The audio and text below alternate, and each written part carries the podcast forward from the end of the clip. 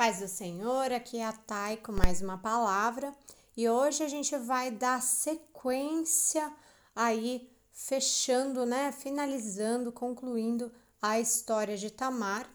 Mas hoje a gente não vai falar de Tamar, a gente vai falar do seu irmão Absalão, né? Uh, ah, Para você que não ouviu as outras palavras, te convido a ouvir da 1 a 4 sobre Tamar, para você conseguir entender melhor aqui o contexto, né? Então Absalão ficou cuidando da irmã, né, depois do acontecido e ficou com muita raiva do seu pai, o rei Davi. E aí, uh, eu fiz um cronograma aqui para a gente entender um pouquinho melhor do que, que aconteceu com esse cara e toda a raiva que ele estava sentindo, né? Então, aqui, ainda no capítulo uh, 13 de 2 Samuel, diz o seguinte, versículo 22, uh, 21. Quando o rei Davi soube do que tinha acontecido, ficou furioso. Absalão não disse nenhuma palavra a Aminon, mas ficou com ódio dele porque havia forçado a sua irmã Tamar. Então aqui vocês veem que entrou o ódio, né? Entrou o ódio ali do irmão, né? Por ter abusado da irmã dele Tamar, né? E consequentemente ali o rei Davi, né, que ficou furioso, mas não tomou nenhuma atitude ali na, uh, como rei, como pai, como autoridade do espaço, né? É, Absalão também ele vai transferir essa raiva para o pai dele, vocês vão ver no, na sequência. Então, aqui no versículo 23 diz: dois anos depois, né? Dois anos depois, gente, o que, que aconteceu? Absalão é, ele cria uma situação ali, né? Ele, ele convida seus irmãos para irem visitá-lo e tal, e não sei o que, e ele mata o Amnon, né? Que foi o irmão dele que abusou da irmã dele, Tamar, que agora ele cuida como filha, né?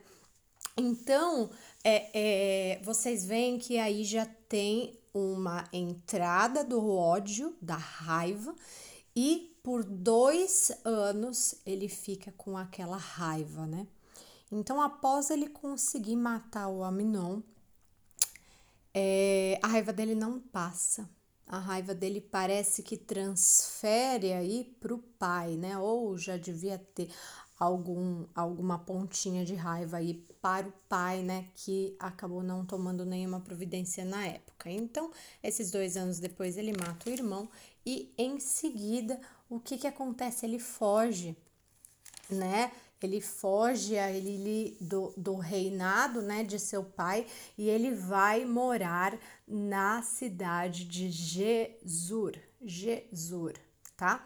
E aí ele fica lá servindo o rei de Jesur por mais três anos. Então, do acontecimento até agora já foram cinco anos e o Aminon continua com raiva. Aminon não, Absalão matou Aminon, mas continua com raiva. Então, aí já vão cinco anos, né? E aí, a gente já chegando no final do capítulo 14, uh, Absalão ele faz de tudo para conseguir voltar para uh, uh, o reinado ali do rei Davi, né, do seu pai. Então, ele vai comendo pelas beiradas, né, o próprio rei ali de Jesus vai entrar em contato com o rei Davi, tomar ali uma providência, né, e tal, apaziguar a situação.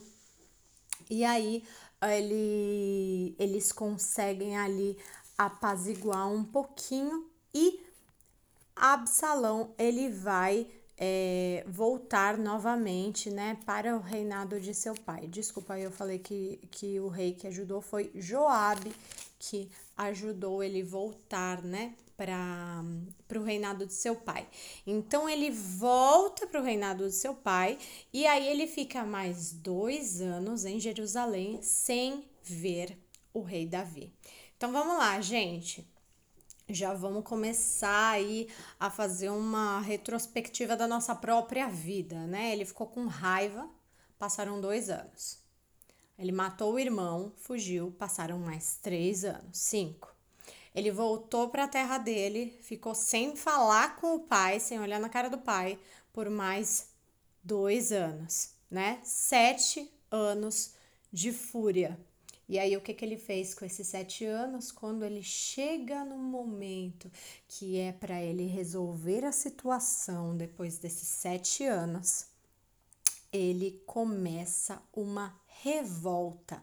Ali no capítulo 15 começa com o título falando assim: A revolta de Absalão, né? Absalão ele começa a fazer todos os empregados, as, as pessoas, o, o povo, né, que via ali pedir conselhos e ajuda para o rei, né, da época, é, ele, ele consegue, começa a colocar todas essas pessoas contra Davi, né, e ele junta 200 pessoas para levar para um outro lugar e montar uma armadilha, uma situação ali, né, para acu acuar o rei Davi né? Então, gente, vocês veem que foram o quê? Sete anos, sete anos de mágoa, sete anos de raiva, né? A gente for ler lá o, o primeiro versículo que eu li, né? Fala que neste momento entrou a raiva, o ódio no coração dele, né? E sete anos se passaram e ainda está o ódio. E uh, Nesse decorrer, gente, nesse decorrer do tempo, depois vocês param, façam uma leitura, uma reflexão, né, uma leitura reflexiva desse texto e vejam o tanto de coisa, de maldade que Absalão ele fez nesse meio tempo desses sete anos, né? Porque a raiva ela, ela tem frutos, né? Os nossos sentimentos, as nossas as coisas que entram verdadeiramente fortemente no nosso coração, elas geram frutos, né? E se é a raiva, esse fruto ele gera morte, ele gera contenda, ele gera mentira, ele gera fofoca, ele gera muita coisa que a, a que provém, né, dessa semente de ódio. E aí, uh, depois, é, lá no final, né, esses homens saem uh, de Jerusalém junto com Absalão e tal, e aí Davi foge de Jerusalém e acontece o confronto, né, dessas, dessas é, dessa galera, né, de Davi, da galera de Absalão, né? E lá no versículo, no capítulo 18, gente, continuando a briga, né? É, a Bíblia relata a morte de Absalão, né? Então, Absalão, que era ali o inimigo, o, o, o, o que estava sentindo raiva, o que estava com fruto de ódio, de mal, ele foi aquele que foi morto. Ele foi aquele que perdeu a vida, né? Por quê? Porque o mal ele estava vindo dele, de dentro dele, né? E quando Deus ele está com alguém, né? Ele ganha as batalhas, né? Então, Davi, ele, ele foi escolhido, ele foi ungido, Deus estava com ele, né? E aqueles que, que uh, tentavam destruí-los, tentavam destroná-lo, né? Acabavam sendo destruídos, né? Uma coisa que eu ouvi hoje uh, no, no Clubhouse, eu ouvi hoje no Clubhouse, no Café com. Uh, café, café, café, não me lembro, do pastor Tiago Brunet. Ele falou exatamente isso. Quando é, é, os seus inimigos, eles sabem que você tem Deus, eles não vão querer lutar contra você. Porque se você tem Deus, se Deus está com você, então eles vão lutar contra Deus, né? Contra a vontade de Deus. Quem colocou Davi no trono? Deus. Então, se você está lutando contra o reinado de Davi que próprio Deus colocou, você está lutando contra Deus. Você está lutando contra a vontade de Deus, contra algo que Deus fez. Então não tem como ganhar. Não tem como ganhar. E a Bíblia relata no versículo 7, uh, ah, que a derrota foi terrível. 20 mil homens foram mortos naquele dia, né? Então, assim, vamos pensar lá no capítulo 13, onde tudo se começou. E aqui no capítulo 18, 20 mil homens morrem por conta de tudo isso que aconteceu, né? Como a consequência, né? É, é, às vezes nós não vemos depois daquela sementinha entra a consequência, gente, é sempre abundantemente maior. Assim como uma, uma árvore que nós plantamos, que começa com uma sementinha pequenininha, pequenininha, pequenininha, vira uma árvore e tem fruto, e o fruto tem mais semente, e vira aquela coisa, e vira aquela bola de neve, tanto para a bênção quanto para a maldição. Foi apenas uma semente de ódio que gerou 20 mil mortes, né? Então, o que, que a gente tem plantado? quais sementes tem gerado no nosso coração, quais tipos de sementes tem aí dentro de você que você está regando, que você está alimentando e que vai virar uma árvore e que vai dar muitos e muitos e muitos frutos. O que é que você está regando? O que, que você está regando aí no seu coração, né?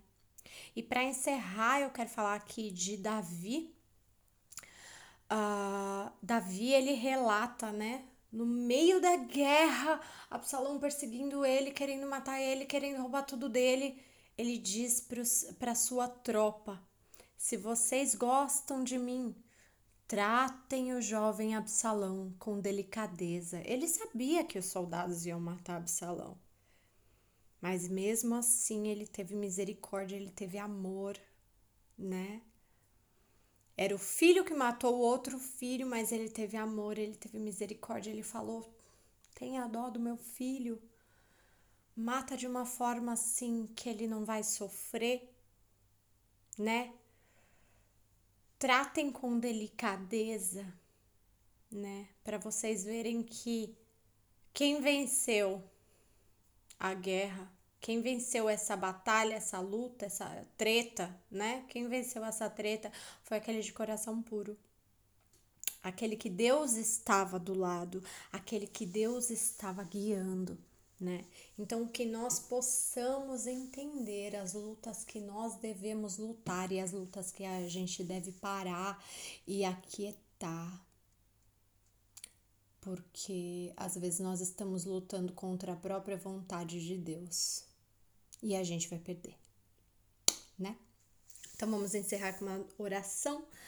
Senhor, meu Deus, meu Pai, te agradeço, meu Deus, por essa palavra. Te agradeço, querido Deus, por esses direcionamentos, por esse momento, Senhor, de estudo, por esse momento que o Senhor tem ensinado e confrontado mais uma vez, não só a minha, mas a vida de todas essas meninas que ouvem, Senhor. Eu te agradeço, Pai, por me usar mais uma vez para levar a tua palavra, que nós possamos aprender e entender que nós também podemos gerar a morte e a vida com as coisas que tem no nosso coração e com os frutos que vêm do nosso coração, né?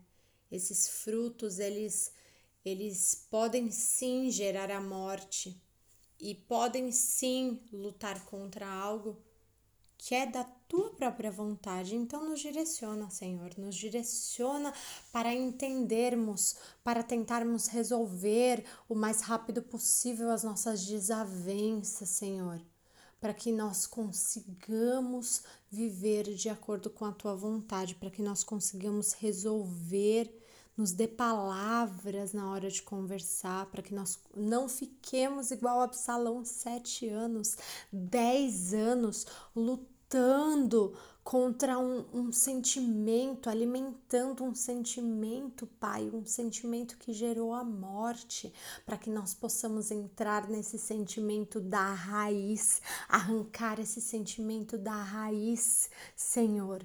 Nos mostre a raiz, Pai, para que nós possamos ir de acordo com a tua vontade, falar com as pessoas Coloque, Senhor, pessoas no nosso caminho que nos magoaram para que nós possamos ter a oportunidade de resolver.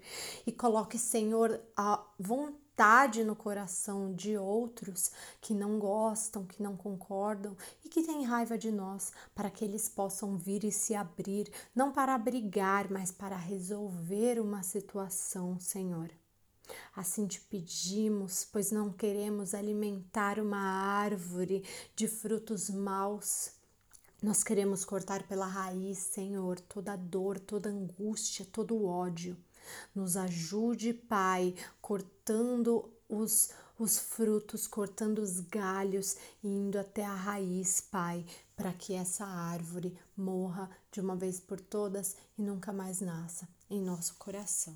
Te agradecemos por essa palavra e por esse ensinamento. Amém.